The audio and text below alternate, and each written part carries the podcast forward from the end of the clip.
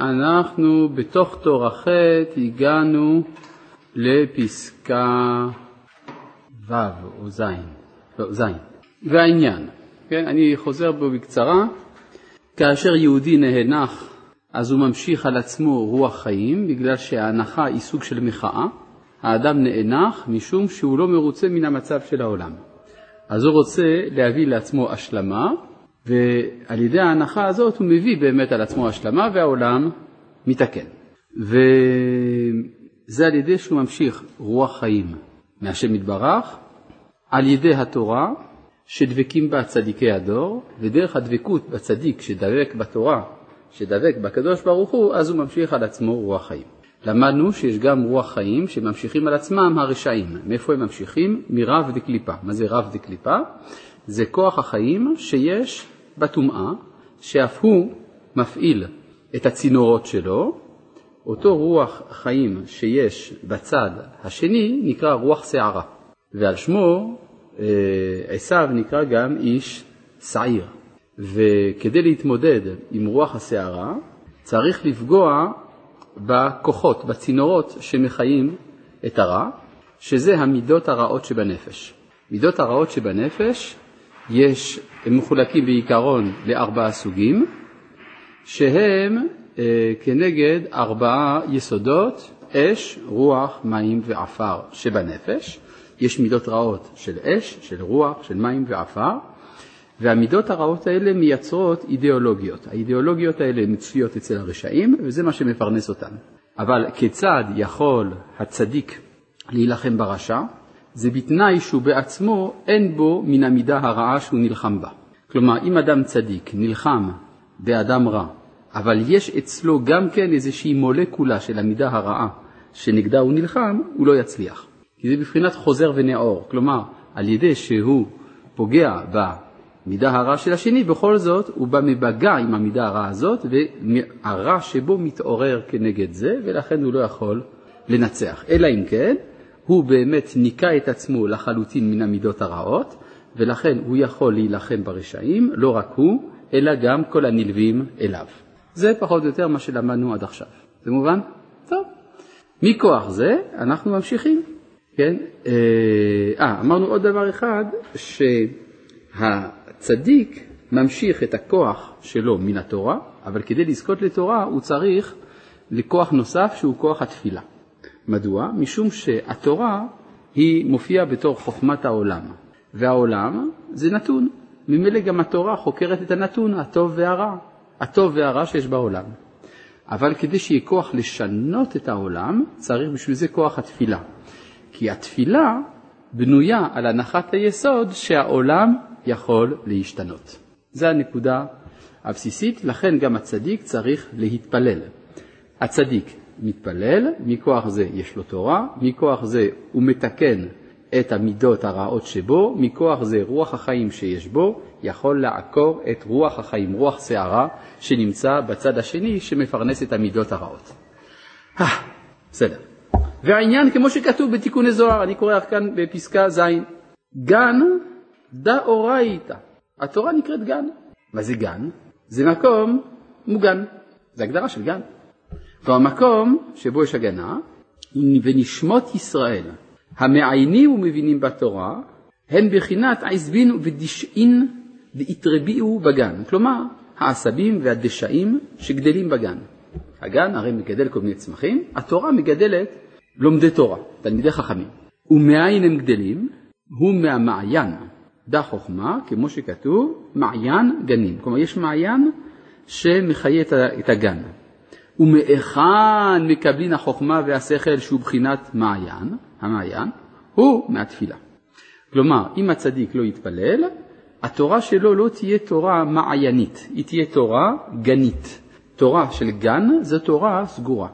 תורה כזאת איננה מתפתחת, איננה יכולה להילחם ברע. לעומת זה, תורה שמקבלת השקיה מתמדת, התחדשות מתמדת, תורה כזאת יכולה לנצח. אז בשביל זה צריך תפילה. כמו שכתוב, ומעיין מבית השם יצא, הוא התפילה, כי ביתי בית תפילה. כלומר, מעיין מבית השם, מהתפילה, יצא. והוא בחינת מביא מכוח אל הפועל, כי תפילה הוא בחינת חידוש העולם. כי תפילה הוא שמאמין שיש מחדש אשר בידו לעשות כרצונו לשנות הטבע, והוא בחינת בריאה בכוח, כמו שאמרו, כמו שנאמר, כולם בחוכמה עשית, שהוא בחינת התפילה, שמשם יוצא מעיין החוכמה כנ"ל. והתורה היא בחינת בריאה בפועל, כמו שכתוב, ואהיה אצלו המון, אומן לשון פועל. זאת אומרת, אנחנו מדברים על עולם בכוח ועל עולם בפועל. איפה משיגים עולם בכוח? בתפילה. איפה משיגים את הבנת העולם שבפועל? בתורה. מדוע? כי התורה, התפילה זה באופן פוטנציאלי כל דבר. אין דבר שאני לא יכול להתפלל עליו. זאת אומרת שהתפילה זאת העמידה על אותה נקודת הכרה שבה הכל בכוח. לעומת זה, בתורה אני לומד מה טוב ומה רע במציאות. לכן גם נאמר שהתורה הייתה כלי אומנותו של הקדוש ברוך הוא, ככה מובא במדרש רבה, בבריאת העולם, מה זה כלי אומנותו? מה שמוציא בפועל. כן, האומן הוא פועל הלכה למעשה. כי בתורה נברא העולם, וכשמתפלל על איזה דבר הוא בחינת חידוש העולם. והוא בחינת בריאה בכוח, והוא בחינת התעוררות החוכמה שהוא בתפילה כנ"ל. ומעיין מבית השם יצא, זה התפילה, כי שם מתעורר החוכמה כנ"ל, ומשם נמשך המעיין הוא החוכמה אל התורה, ושם יוצא אל הפועל כמו שכתוב מפיו דעת ותבונה. כי בתורה הוא התגלות החוכמה, ועל ידי זה נעשה מעיין גנים, שהמעיין משקה הגן, ועל ידי זה התרביעו עשבין ודשאין כנ"ל. וזהו שאמרו חז"ל, המעיין בתפילתו בא לידי כאב לב, שנאמר תוחלת ממושכה מחלה לב, מה יתקנתה, כלומר איך הוא יתקן את זה, יעסוק בתורה שנאמר ועץ חיים תאווה באה. וזהו שאמרנו, כי בתפילה עדיין הוא בכוח ואינו יוצא אל הפועל עד שבא אל התורה. כלומר, אני מתפלל, זה יפה מאוד, אבל, אני יכול, אבל אם אני נשאר רק בתוך התורה, בסדר, רק בתוך התפילה, יש כאב לב. מדוע? כי צריך להוציא אל הפועל את מה שהתפילה הזמינה בכוח. כן. אה, אז לפי הפירוש הזה זה משהו אחר לגמרי. המעיין בתפילתו, הכוונה שהוא מתמקד בעולם התפילה. הוא לא רוצה לצאת אחר כך אל התורה. כן, ככה לפחות ככה הוא מבין. מה זה מעיין? ייתכן גם שהוא פה משחק על המילים, מעיין בתפילתו. יש מעיין, כן. כלומר שהוא רק במעיין, והוא לא מגיע אל הגינה, כלומר הוא לא, הוא לא משקה. כן, יש כמה פירושים אגב, גם בראשונים, לגבי מעיין בתפילתו. עד שבא אל התורה שהיא בחינת בריאה בפועל, ואז, ואזי נעשה בקשתו על ידי שיוצא מכוח אל פועל, והיינו דכתיב, ונהר יוצא מהעדן להשקות את הגן. אז הנהר שיוצא מהעדן זה התפילה, היא משקה את הגן שהוא התורה, ומשם ייפרד והיה לארבעה ראשים. מה פירוש? מה זה ארבעה ראשים האלה? הוא מסביר. עדן הוא בחינת תפילה. כי עדן עין לא ראתה, כמו שאמרו חז"ל, שהוא בחינת תפילה שהוא למעלה מן הטבע, כי על ידי תפילה משנה הטבע. שזהו בחינת עדן עין לא ראתה, כי למעלה מהטבע אין לנו תפיסה. עין זה חוכמה, עיני העדה חכמים. אז אם עין לא ראתה, משמע שזה למעלה מן התפיסה של החוכמה, זה הכוח של התפילה. והיינו ונהר יוצא מעדן, היינו מהתפילה, כמו כנ"ל, ומעיין מבית השם יצא. להשקות את הגן הוא התורה, כנ"ל, מעיין גנים. וכאשר נמשך מעיין החוכמה מהתפילה, אל הגן שהוא התורה, אזי התרביעו עשבין ודשאין נשמות ישראל.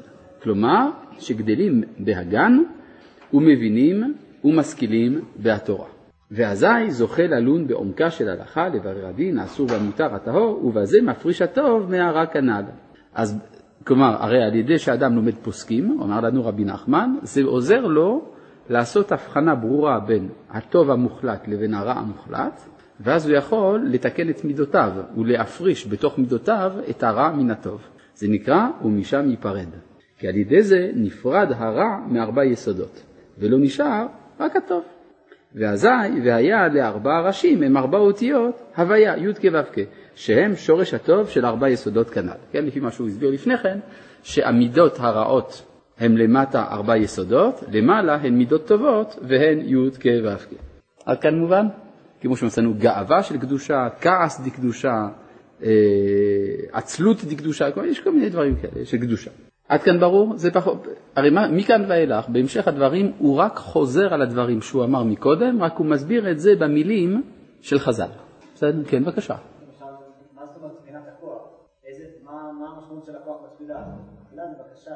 כן, כלומר, בתפילה אני מבקש כל מיני דברים, אז אני לא קיבלתי. זה נקרא, לא, כוח הכוונה פוטנציאל, כמו שאומרים דבר בכוח, לא כוחניות. אה, אז זהו, בדיוק. התורה היא ההוצאה אל הפועל של התפילה הזאת.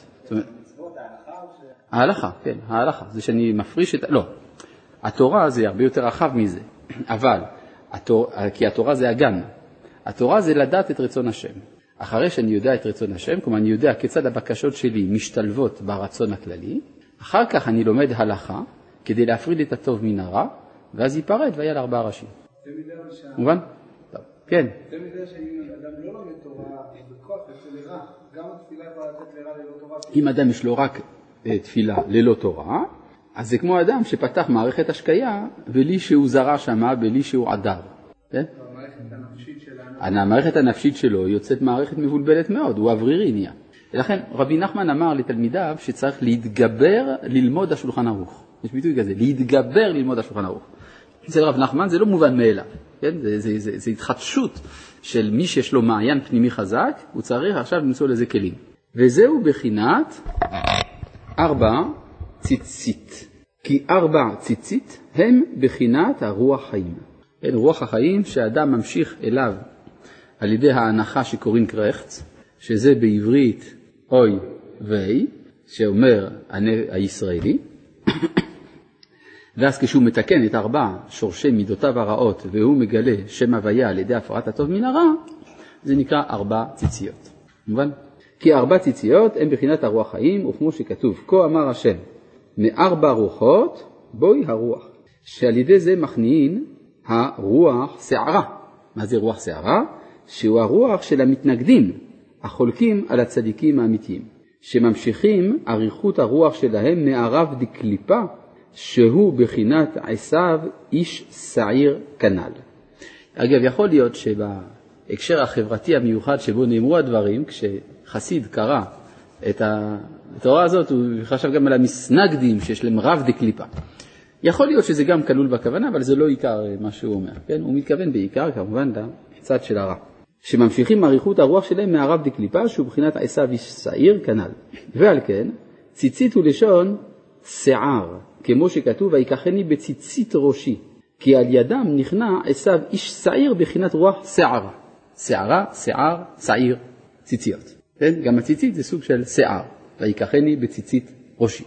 זאת אומרת, יש זה לעומת זה עשה האלוהים, הצדיק שיכול להילחם ברשע זה אם הוא בעצמו נכנס לטפל במידות הרעות של הרשע עצמו, לכן הוא צריך שגם הוא יהיה חמוש בארבע ציציות אלה, של שיער מול שיער, רוח שערה מול השערה של הציצית.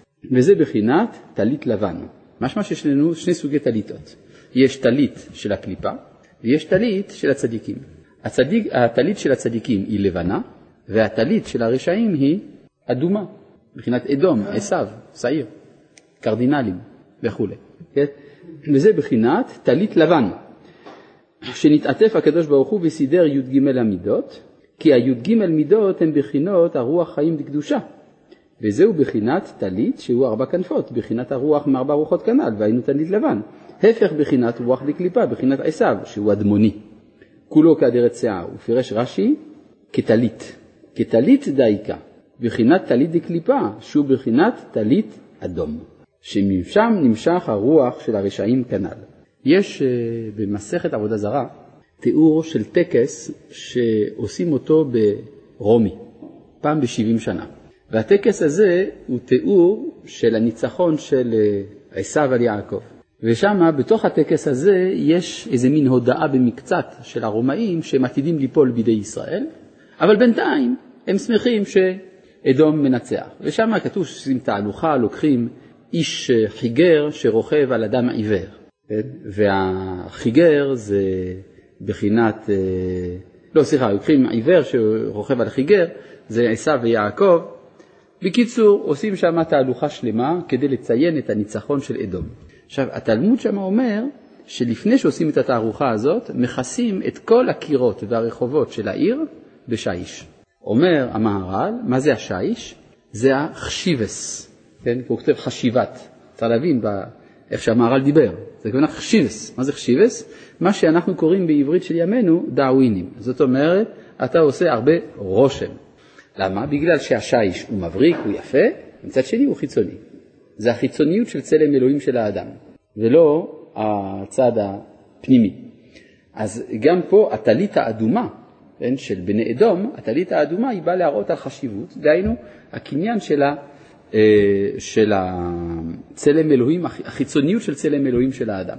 לכן אדם, אותיות אדום, אותו דבר. אדום, אדם, זה אותם אותיות. שמשם נמשך הרוח של הרשעים כנ"ל. יש הרבה פעמים בתרבות המערבית, במיוחד ב... אני חושב בכל הארצות שבהם התרבות הזאת נמצאת בכל תוקפה, יש הרבה אה, קסם שבא מן האדריכלות. כלומר, זו אחת החוכמות שלמדו כבר מאז יוון ואפילו עוד לפני כן ממצרים, לפעול על הנפש דרך הארגון של המרחב. והארגון של המרחב יוצר איזושהי אווירה שגורמת לאדם להיות שבוי במה שהוא רואה. למשל, זה מאוד בולט בקמפוסים של האוניברסיטאות, שזה מוכרח להיות באופן של יצירת, זה אווירה של גאווה, כלומר, אם אפשר לראות, זה יש הרי. מה, מה יש? זה נכון, נכון? כן, כן, גם הפילארים הרומיים וכולי, כלומר, אנחנו רואים הרבה, אה, הארגון של המרחב הוא בנוי באופן כזה שהוא יוצר תחושה של גאווה, ושהאדם צריך להתיישר עם המרחב הגדול שהוא רואה. כלומר, הוא סך הכל בורג בתוך הדבר הזה, אבל הוא קרוא לכבוש לו מקום של כבוד שם. כן? אפשר להגיד הרבה דברים, כלומר, זה היום דברים שלומדים באדריכלות, כיצד אה, לפעול על הנפש. ולא רק באדריכלות, גם בכל מה שנקרא האומנויות היפות, יש סוג של טיפוח של שקר מסוים. זה מה שנקרא טלית דה טומאה, דקליפה, כן. אין, ודאי. דירה נאה מרחיבה דעתו של אדם. משמע שצריך קודם כל שתהיה דעתו. צריך לה... כדי להרחיב משהו צריך שהוא יהיה קיים קודם. צריך קודם כל דעתו, אחרי זה מרחיבים. אבל אם דירה נאה יוצרת דעתו של אדם, אז הוא בטל לדירה. זה מה שמצאנו בדור שמיד אחרי קין.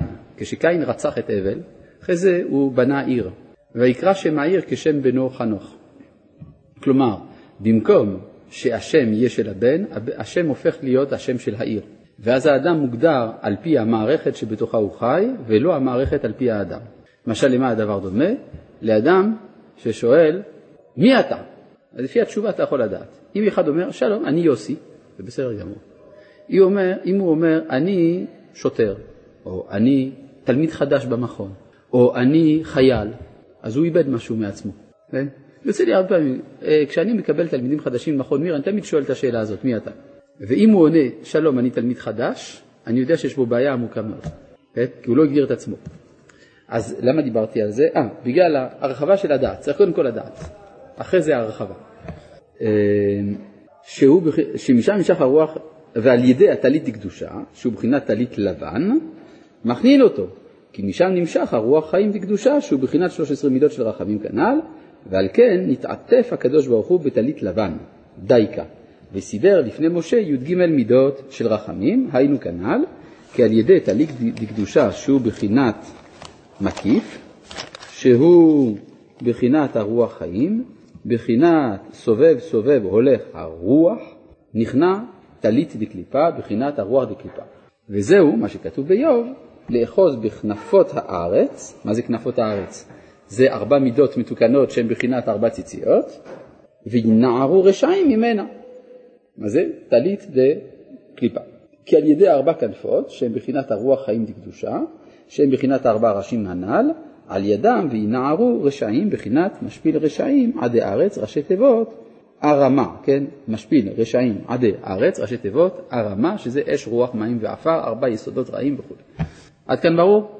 סך הכל מה שהוא עשה, הוא הסביר לנו דרך הפסוקים את מה שהוא הסביר בהתחלה באופן רעיוני. ועל פי זה גם למדנו את הסוד של הציצית. כן, בבקשה. טלית זה דבר שבו האדם מקיף את עצמו, מה שנקרא ארבע כנפות כסותיך אשר תכסה בה. יש הרי שני, נוהגים ישראל ללבוש שני סוגי ציצית, טלית קטן, טלית גדול. טלית קטן זה קרוב אליי, זה המידות שלי, זה, זה לפי מידותיי. טלית גדול זה לא צריך להיות בדיוק לפי המידה שלי, זה מקיף אותי, זה מה שמגן עליי.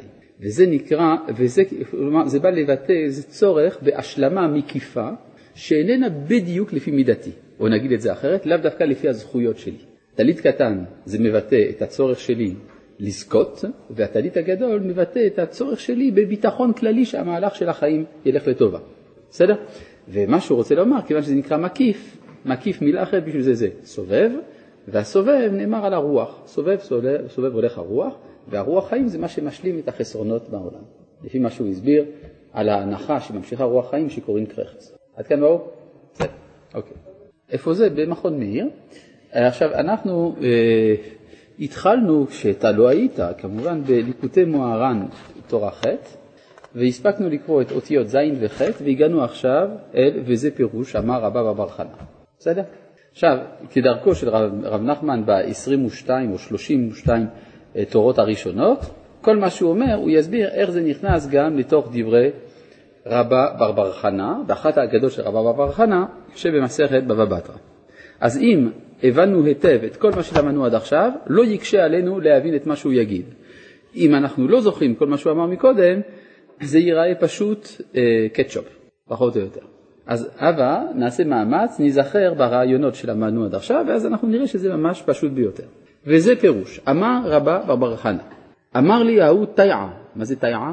סוחר ישמעאל, כך אומר רש"י, אה, רשב"ם.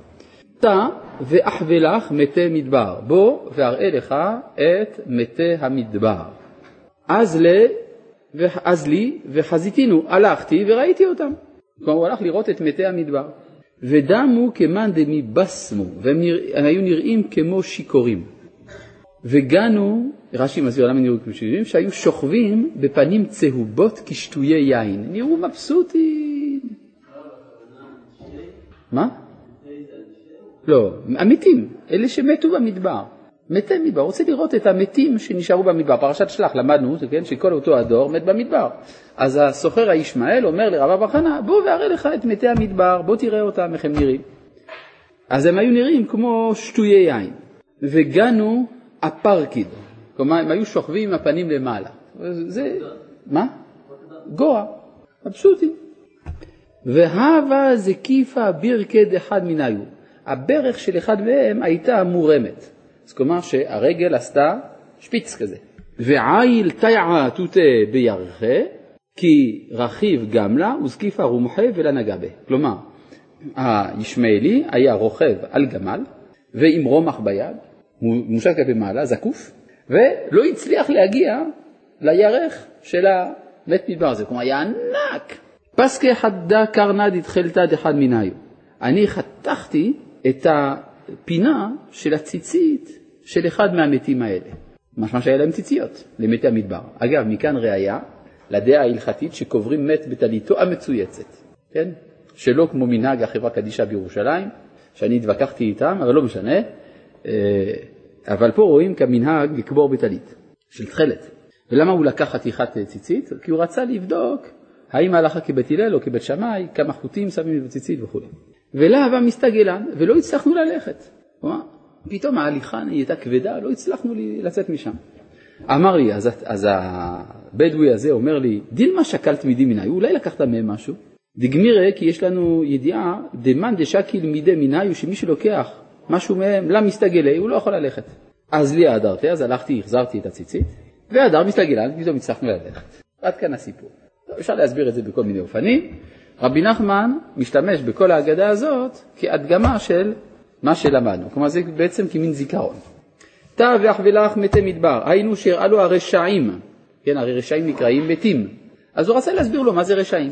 מתי שהראה לו הרשעים שאינם דבקים בצדיקים והם נקראים מתי מדבר, כי מדבר לא הייתה רוח צפונית מנשבת בו. הרי למדנו מה זה רוח החיים של הצדיקים, היא נקראת רוח צפונית, על שם וצפונך תמלא בטנם. אז במדבר אין רוח צפונית, זאת אומרת שהמתים של המדבר אינם דבקים בצדיקים. הכוונה, גם כן על הרשעים. היינו בחינת רוח החיים לקדושה, שהיא בחינת רוח צפונית שהייתה מנשבת בכינור של דוד, כנ"ל, כמו שהזכרנו למעלה. והרשעים הללו שאינם דבקים בצדיקים ואין להם הרוח דקדושה והם בחייהם קרויים מתים, והראה לו מהיכן מגיע להם שלמות החסרון, כלומר, אז מאיפה הם משלימים את חסרונותיהם? אז מאיפה הם משלימים את חסרונותיהם? מרב דה, לא, מרב דה קליפה, נכון? מה שלמדנו. וזו שירה לו, דהבו דמו כמובסמי. פירש רבנו שמואל, כשטויי יין, בחינת עשיו האדמוני, שהוא הרב דקליפה, אשר משם מקבלים הרשעים הרוח חיים שלהם להשלים החסרון. וזהו וגנו הפרקיד, פירש רבנו שמואל, פניהם למעלה. פניהם זה בחינת הרוח כנ"ל, הכרת פניהם, אנטבם. היינו למעלה, כי הרוח שלהם גדול לפי שעד אשר עולה הצלחתם למעלה כנ"ל, בחינת כל צורריו יפיח בהם כנ"ל. כן, הרי למדנו שהרשעים שהם יונקים מרב דקליפה, יש להם הרבה מאוד הצלחה בעולם הזה. כן, כלומר הם מתקדמים מאוד, הרשעים האלה, ולכן נראים כ, אה, כמבוסמים ופניהם כלפי מעלה. והווה גבה בירקה, סליחה, דחד מניו. כלומר, הברך של אחד מהם הייתה מוגבלת, וזה מורה על גודל ההצלחה של הרשעים. כי היעדר ההצלחה נקרא ברכיים כושלות, וגבה ברכי היינו רום ההצלחה. ועייק היה תותי ברכי, כלומר הבדואי הזה הלך תחת הברך שלו. היינו הצדיק שנקרא תיעה, כמו שפירש רבנו שמואל בכל מקום סוחר ישמעאל, וסוחר הוא בחינת הרוח, אם יש לי מישהו חתיכת טישו זה יעזור לי, והסוחר הוא בחינת הרוח כמו שכתוב סובב, הנה יש, תודה רבה, יעבדוך עמים. אה, אז איפה היינו? כן.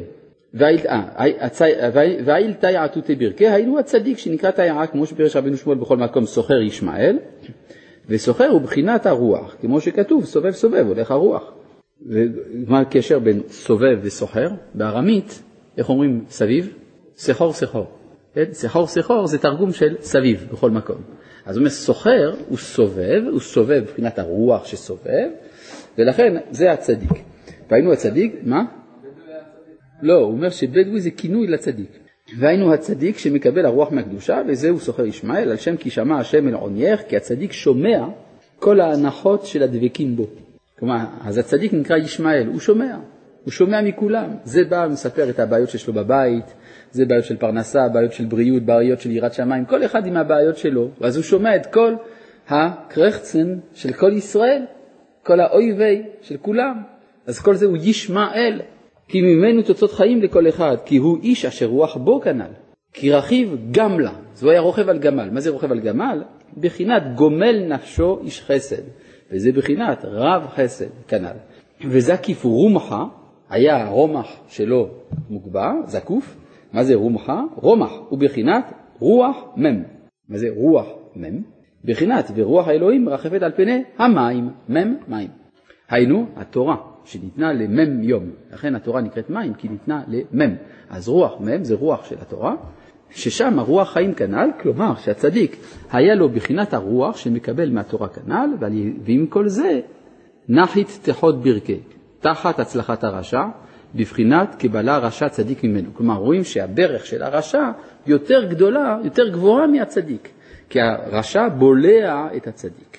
קבלה רשע צדיק ממנו. מה זה צדיק ממנו? לא צדיק גמור, אלא צדיק שאיננו גמור. לכן נקרא צדיק ממנו, אבל לא צדיק מוחלט. כי כל זמן שהוא לא צדיק גמור, אז הרשע יכול לו. מה זה צדיק שאינו גמור? זה לא צדיק שחס וחלילה יש לו חטא, כי אז הוא לא צדיק. אין לו חטא, אבל בידו לעשות חטא. כן, זה נקרא שהוא ירא מעבירות שבידו. מה זה שבידו? שבידו לעשות. פוטנציאלית הוא יכול לעשות עדיין עבירות. וכפסקי קרנא דתחילתא דחן מיני. כלומר שהוא חתך את התכלת. מה זה? היינו שפסק ושיבר עמידה רעה מאחד מארבע יסודות שהגביר והמשיך הרשע על עצמו. הרי אמרנו שארבע כנפות זה או ארבע מידות רעות או ארבע אותיות שם הוויה, תלוי. אצל הצדיק זה ארבע אותיות שם הוויה, אצל הרשע זה ארבע מידות רעות. אז כשהוא בא לחתוך את אחת מכנפות המתי מדבר, בעצם הוא בא להילחם נגד המידה הרעה של הצדיק. אבל אמרנו שאם הוא בעצמו לא תיקן באופן מוחלט את המידה הזאת אצלו, אז הרשע יכול לא. לכן הוא אומר, המשיכה, היינו שפסק ושיבר עמידה רעה מאחד מארבע יסודות שהגביר והמשיך הרשע על עצמו שהוא הצינור שלו כנ"ל, וזהו וכפסיק פסקי קרנא דתחלתא, היינו שפסק אחת מן הציציות שלהם, שזה בחינת מה שפסק ושיבר המידה רעה שלהם, שהוא הצינור שלהם, כי כל המידות רעות נמשכים מארבע יסודות ששורשם ארבע ציציות כנ"ל, ולה מסתגה לן. כלומר, לא הצלחתי ללכת. כלומר, שאף על פי כן לא עלתה לו להשפיל את הרשע ולצאת מתחת ברכיו. אף על פי שפסק ושיבר המידה הרעה של הרשע שנמשכת מארבע יסודות, ששורשם ארבע ציציות כנ"ל, וזהו, שזהו בחינת וקפסקי קרנא דתחלתא דחל מניו כנ"ל, אף על פי כן לא היה יכול להשפילו ולצאת מתחת ברכיו בחינת ולא מסתגלן, שפירושו שלא היו יכולים לצאת משם, היינו כנ"ל, אמר לי, דילמה שקלית מדי מניו. אולי לקחת מהם משהו, מה פירוש הדבר? היינו, שמא יש לך אחד מארבע יסודות שלא תיקנת בשלמות להפריד ממנו הרע לגמרי. כלומר, אתה לקחת מהרשע משהו גם כן, גם אצלך יש משהו של רשע. ועל כן לא מסתגלן, כמבואר לעיל, שכל זמן שנשאר בו איזה אחיזה בעלמא מהרע של איזה מידה, אינו יכול להכניע את הרשע. וזהו ודילמה שקלית מידי מיניו, שמא לקחת קצת מהם. היינו, שמא יש בך עדיין איזה אחיזה ואיזה מידה רעה של הרשעים שלקחת לעצמך איזה מידה ותאווה שלהם, ועל כן למסתגילן, ועל כן איננו יכולים לצאת מהם כנ"ל. דגמירא דמאן דשקיל מידי מנהלו למסתגלי. כלומר, יש לנו מסורת שמי שלוקח משהו מהם לא יכול ללכת, היינו כנ"ל, שיש לנו קבלה, שכל מי שלוקח לעצמו איזה דבר תאווה ומידה רעה של הרשעים, היינו שיש בו עדיין איזה אחיזה מהמידות רעות שלהם, אינו יכול לצאת מהם ולהכניעם כנ"ל. אז לי האדרתי. אז מה עשיתי? החזרתי לו. מה זאת אומרת החזרתי? חזרתי בתשובה. חזרתי בתשובה מאותה מידה רעה. היינו שהחזרתי מה שהיה אצלי איזה מעט אחיזת הרע מהמידות רעות שלהם. החזרתי והפרשתי ממני. והדר מסתגלן, שאז עלתה בידינו לצאת מתחת ברכיו, ולהכניעו ולהשפילו. כמבואר לאל שצדיק גמור, שמפריש מעצמו כל אחיזת הרע שלהם לגמרי, הוא יכול לצאת מהם ולהכניעם ולהשפילם, בבחינת משפיל רשעים עדי ארץ.